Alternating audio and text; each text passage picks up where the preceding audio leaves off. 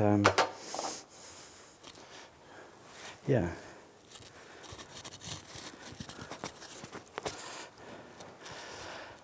Joshua Bell was commissioned by Washington Post some years ago to go and play his violin in the entranceway to, uh, to a subway over in, um, uh, what do you call it, um,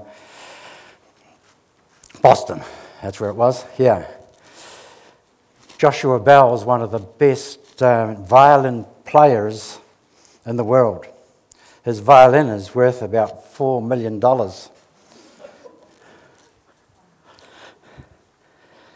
And the music that he played was world class music. While he was playing there, and that is that picture up on the screen there is actually a real picture because um, they had a camera hidden just to see how this would all work out. Um, and that's the picture that came out of it. Uh, 1,097 people passed by. Seven people stopped to listen. One person recognized him, and he collected from that $32.97 from 27 passers by, plus a $20 note from the one person who did recognize him. Three nights before that, he was playing in the Boston Town Hall, where the cheapest seat is worth more than $100. And they calculated afterwards with a packed out audience that he was playing for over $1,000 a minute. Wow, what a difference. So, what was wrong down there in the subway? Well, people just didn't know who he was. They weren't prepared for it. It's like taking a gospel out from a church and playing it down and, and saying it down the street. And people just walked by and had no idea of the quality of the music that they were missing out on if they had only just stopped to listen. Today, I want to just uh, draw your attention to this verse here where Jesus was in front of Pilate. He had already been captured by his own Jewish people, and the charges that he was to be charged on were already decided on, and he was taken to Pilate. And there, as Pilate questioned him in front of all of those people, he said, Am I a Jew? Your own people and their leading priests brought you to me for trial. Why? What have you done? And Jesus answered, My kingdom is not an earthly kingdom. If it was, my followers would have fought, and I've paraphrased this just a little bit just to help us to get the intensity of the meaning. My followers would have fought to keep me from being handed over the, to the Jewish leaders. That is a ref- reference to when the disciples. And he, when they came to capture him, and um, Peter grabbed his sword and lopped off one of the ears off one of the, uh, of the uh, soldiers, uh, but Jesus put it back and he said, No, put your sword away um, because this was all planned. And, uh, and so Jesus said, uh, My followers would have fought to keep me from being handed over to the Jewish leaders, but my kingdom is not from this, of this world. So Pilate said, So you are a king. And yes, Jesus, yes, as you say, I am a king. But the reason I was born and came into the world was to testify to the truth. All who love the truth recognize that what I say is true. What is truth? Pilate asked. He didn't wait for an answer. He turned, as it were, on his heel when he went out again, and he said to the people, He is not guilty of any crime. We've been going through this series of the genius of Jesus. And today we're going to be talking about the genius of the true we're going to be talking about the fact that Jesus is the truth. And we ask the question what does it mean to testify to the truth? That's what Jesus said to Pilate. What does it mean to testify to the truth? We are bombarded in our age and our society with all sorts of information, which we are expected to take on board and believe. And I just grabbed this one picture here just as an example. The story that you probably saw it on TV at one stage, um, and if not, it's on the internet as well, about a six year old boy who found a shark tooth.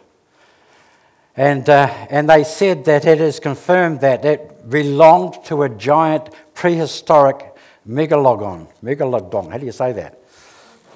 One of the biggest sharks that, that ever lived. And they said that it could be up to 20 million years old. And I guess the only question I really ask is where was it swimming 20 million years ago before the earth was created? Jesus said when he was talking to people, not in the same situation but back a wee bit, he said to those people who he had been talking to and they were believing him, he says, You are truly my disciples if you remain faithful to my teachings, and you will know the truth, and that truth will set you free. We've been remembering, um, what do you call it, Matariki uh, this weekend. And I think this weekend there's been some real positive vibes, hasn't there, between their various ra- uh, two races. And all sorts of some exciting things have been done. But what does it, what does it actually mean? And that there is what is um, published as, as being the, the meaning of it. And Claudine talked about this a little bit before. Some of you may look at that and say, I'm not sure if that really is the depth of what it all means. And you might be right. There may be some deeper meanings in some of this that would give us some concern, but it's good the way that our, our two races can actually work together um, and do things together. Um, I just wondered what Samuel Marsden would have said if he came back and visited us just right at this time. Now, for those people who have possibly never heard of Samuel Marsden. Samuel Marsden was our first missionary to this country. He stood on a beach at um, away up by Marsden Point, but it wasn't Marsden Point, it's something Bay. Derek, you know the name of that beach, don't you? Yeah, yeah, I knew you'd, I knew you'd been there, yeah. And he talked on that beach on Christmas Day in 1800 and something to the Maori people and told them for the very first time the message of the cross.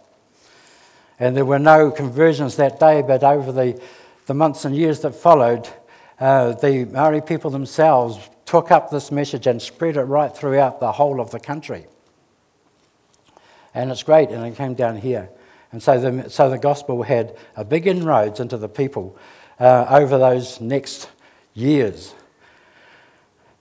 But I Wonder what he would say today if he was to come back into our culture and just have a look at what is happening.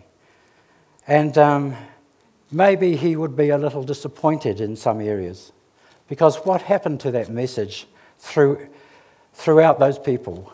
And um, so many are, are still back largely where they were in terms of, um, in, in terms of their own cultural beliefs. But then I, often, I wonder too whether some of his biggest disappointments will be for us as Pakeha too. Because what happened to us when we came to this country and we brought the gospel with us, our Pakeha people, and we were a Christian country for over 100 years, but in the recent times we, we've dropped the ball, haven't we? We've dropped the ball.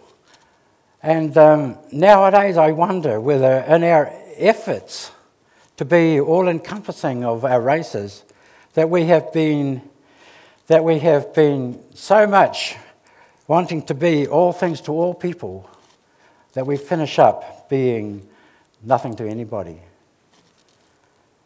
And I also wonder whether if, if Samuel Marsden was to walk in that door again today, and if I was to step aside and I'd say, Come on, Samuel, come and preach us a message, I wonder whether.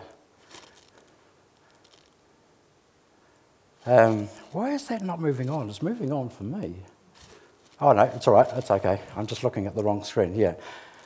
Whether he may even address this very verse that I was going to, I was all prepared to bring you today before I even knew that I was going to be speaking on this particular Sunday. Jesus told him, I am the way, the truth, and the life. No one can come to the Father except through me. On this occasion, he was speaking to his disciples in a private space. It's in chapter 14, it's just after those verses where he talks about going to heaven to prepare a place for them. And then when, they, when Thomas said to him, he says, Where are you going? We don't know where you're going. He moves on to this and he says, Jesus, Jesus says to him, I am the way, the truth, and the life. No one can, give, can come to the Father except through me. Now, I wonder what it, what it, how it would go down if, if in some of our smoko rooms, and especially in some of the bigger organisations like what I work in, if we were to say to people, hey, look, Jesus is the only truth, what sort of a response would we get in our world where we need to encompass everything, everybody? And they would say, well, that's your belief, all right? But it's not ours. And they would cry me down, would they not? And yes, they do. But, and, and others would say um, that, you know, we belong to a different faith and we believe in different things. And so everybody has a different view. And by definition, every religion, even though we, we live in a country which is trying to be so encompassing of all people, um, by very definition, religion is exclusive. It is. Around the world, people die, not just Christians, but anybody who does not accept a particular major faith in many countries will die because they are considered heretic and will not accept the religion of that country. But Jesus didn't just say that I have the truth and that my way is right and these other ways are wrong. He didn't say that. What he said was, I am the truth. Now that's a giant statement, isn't it? It's an astronomically bold statement to say not just that I know the truth, but rather that I am the truth. And so, what does that actually mean? And it's that part that I want to explore a little bit for a wee while this morning because it's the key to understanding why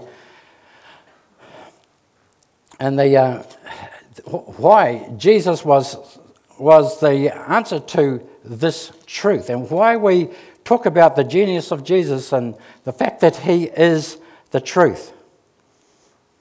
There's a lot of other statements in the Gospel of John where the same word is used, same words are used. He says, I am the bread of life. He said, I am the Messiah. I am the. I've got that one down twice. Okay, it's for good measure. I am the life of the world, and I am the good shepherd.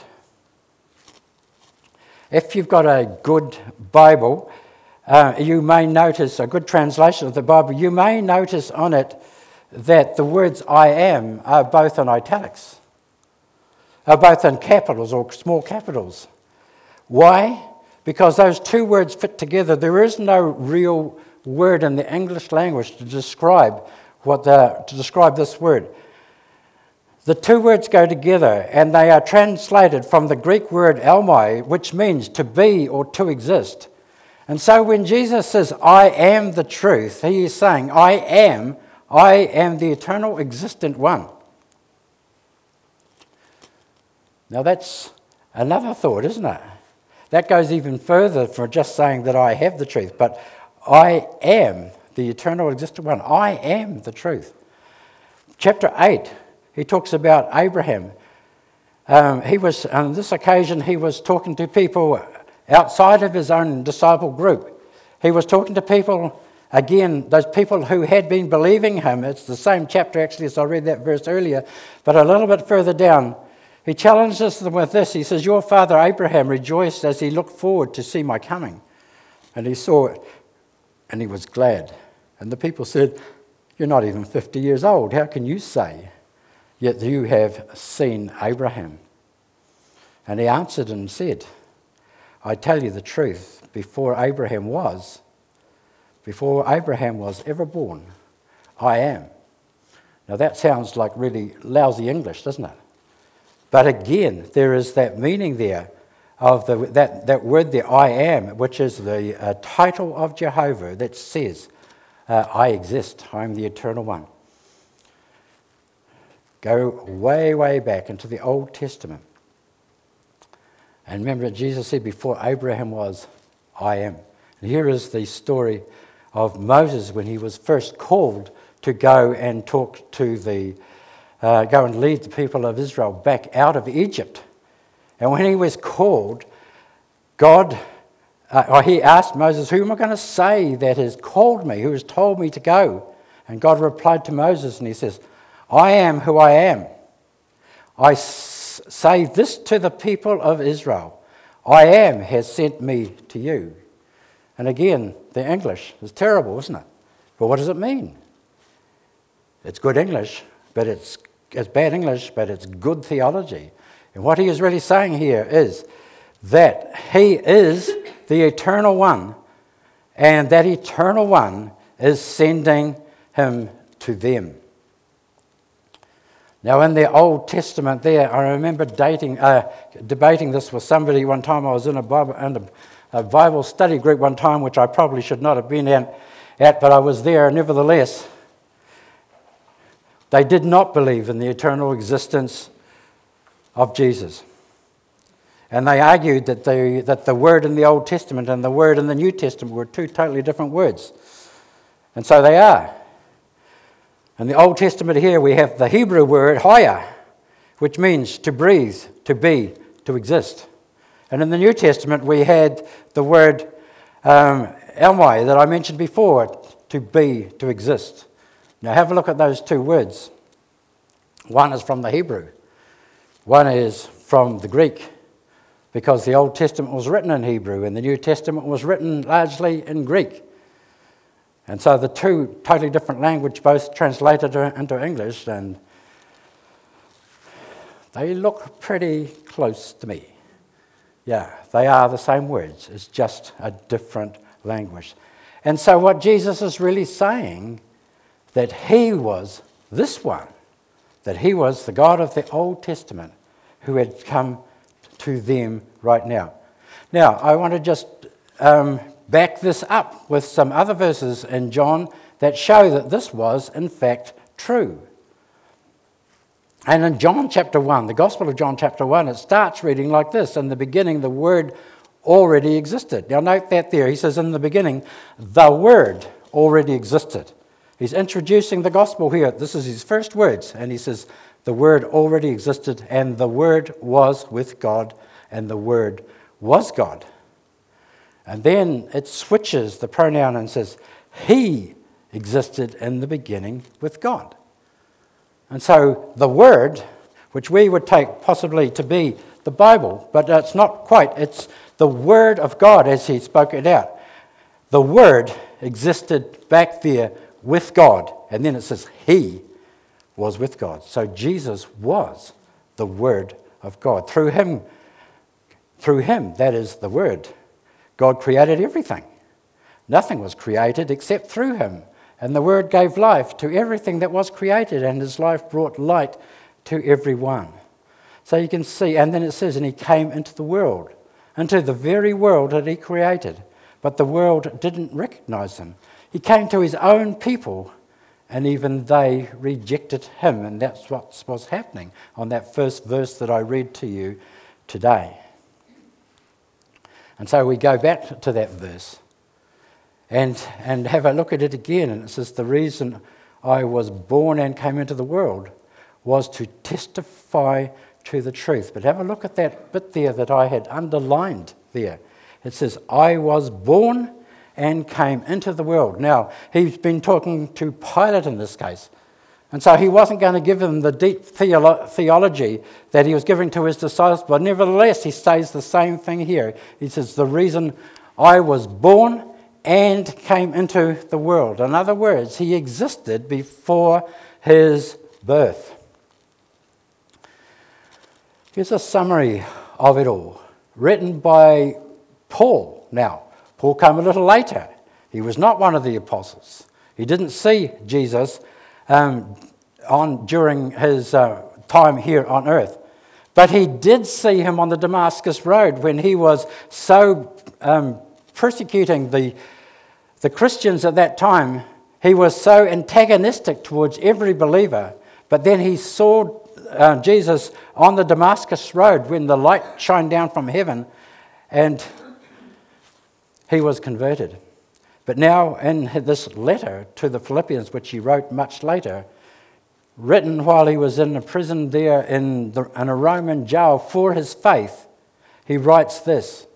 And it's a summary of everything that I've been trying to say up until now. Have this attitude in yourselves, which is also in Christ Jesus, who, although he existed in the form of God, he did not regard equality with God a thing to be grasped, but he emptied himself, taking the form of a bondservant and being made in the likeness of men. Being found in appearance as a man, he humbled himself by becoming obedient to the point of death, even death on the cross. And for this reason also, God highly exalted him and bestowed on him the name which is above every name, so that the name of Jesus every knee will bow, and those who are in heaven, and earth, and under the earth, that every tongue will confess that Jesus Christ is Lord to the glory of God the Father. So now you can understand why, hopefully, we can understand why Jesus didn't just say, I hold the truth. I speak of the truth. My truth, what I'm saying is true and nobody else's is. He is saying, I am the truth because he was the creator of the universe. He was the creator of this world. And he stepped into this world because they had lost their way. And he came into the world to testify to the truth and to give his life for salvation. So the question is now, though, does it matter. As I suggested before, there are two different there are different views about whether or not Jesus was eternal, whether he came from eternity past or not. Doesn't matter. I think it does matter. The alternate view is that he only came into existence, he only became into existence at his virgin birth. And then at his baptism, he became Son of God. Is that true? And doesn't, no, it's not true. If we accept that, then we would be able to accept the Joseph Smiths, the Muhammads, and others in the, who in history, over history, have, and in other religions, have, have reputedly done miracles, come down from heaven and other things um, to, we could accept them and put Jesus on the same level as them. Even the word genius seems to limit his true worth. And I don't say this to shoot down the title of the series that we uh, are doing right at the moment, but I kind of liken it. I feel it's a little bit like trying to do a measurement with a tape measure on a bridge. And we might go into Mitre 10 and buy the biggest, the longest tape measure we can possibly find. We have to measure to a point on the bridge, but it's a long way down, and so we measure, but no tape measure can do it, and we pick it up and move it along to the next point. But in the end, we give, we give it all away and we walk to the other end of the bridge and do our measurement from there. And I think that's what it is with the Lord Jesus. We try and compare him to human beings and see that he is so much more than anybody else on earth. Why? Because we need to measure him as one who has come from heaven. He took upon himself the form of a man, stepped into our world. He is not one of us reaching up. And so that's why I think that that is important. And the second thing I want to tell you, to talk about, uh, uh, oh yeah, and also John. John, most of these verses that I've read you today actually came out of John's Gospel. John was that disciple who saw himself as being a special friend of Jesus. He talked about himself as being the disciple whom Jesus loved. It wasn't that Jesus didn't love the others, but he, he saw he had that special close relationship with Jesus. Even during the, uh, the Passover meal, he was the one leaning on Jesus' breast, and they would ask him, Ask him what he means, ask him what he means, because John was right there leaning on his breast. But even John Years later, he was on Patmos Island. And God spoke to him there, gave him the special revelation, which, when it was written down, is the book of Revelation in our Bibles. But when John was there on that island, when he got this revelation, he said that he, he, he heard this, he saw this vision, and he turned to see who it was that was talking to him, and he saw seven golden lampstands. And standing in the middle of the lampstands was one like the Son of Man. He was wearing a long robe with a gold sash across his chest. His head and his hair were white, white as like wool, and as white as snow, and his eyes were like a flame of fire. And there's much more to that description. I won't uh, quote all of it. But when John saw him, he says, I fell at his feet as if I were dead. But he put his right hand on me and says, Don't be afraid.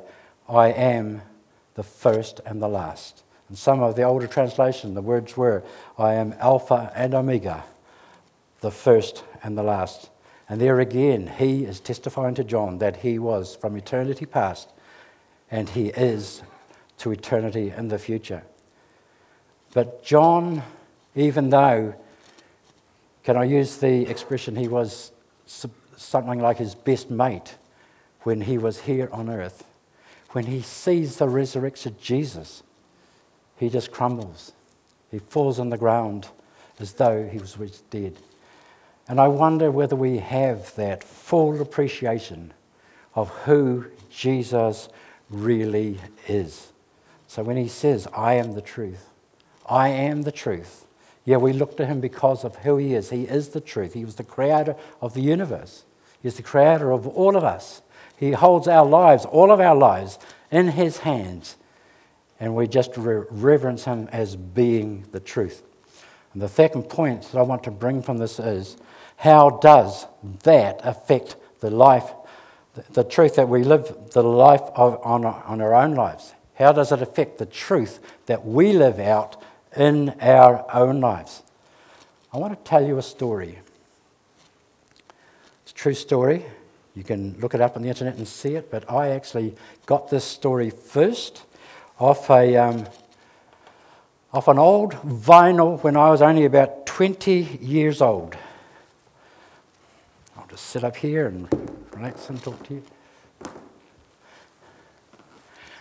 The story is of a, of a man by the name of Jim Vaus who was a wiretapper. By that, means that he, he was an expert in electronics and, who, um, and he invented these bugs to, uh, that he could put them in people's houses and you could hear what they were saying. Now, that's a big thing today. That's old, that's old technology today, isn't it? But in those days, way back then, it was not old technology at all. And the police employed him to to, to bug the houses of some of the um, organised crime gangsters that they were trying to find out what they were really doing.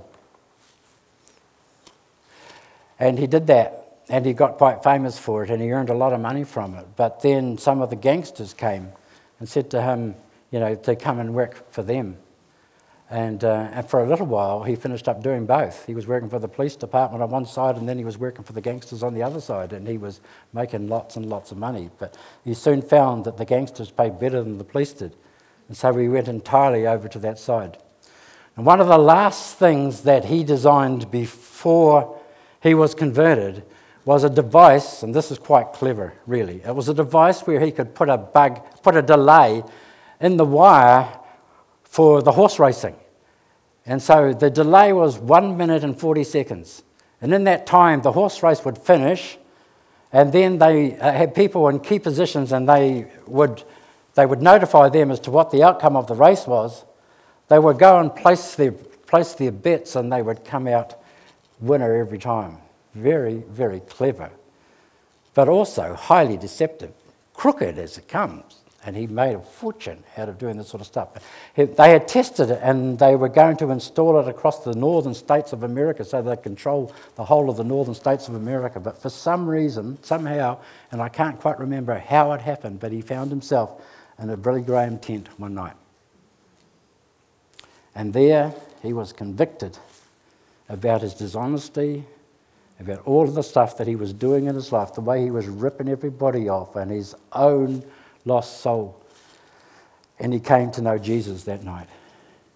He came to know the one who was the truth. His conversion was real. And as a result of that, he went out and he started uh, making restitution to all of those people that he had ripped off. Now, remember this, by this time, he is a very rich man. But he started paying back the people that he'd wronged. And he paid them back and he paid them back until he became completely broke. And one day he even had to leave his car on the side of the road when it ran out of petrol. He didn't have enough money left to go and buy petrol. And so that was it. And, but there was one other thing that he did that is probably the biggest thing and the biggest challenge for him.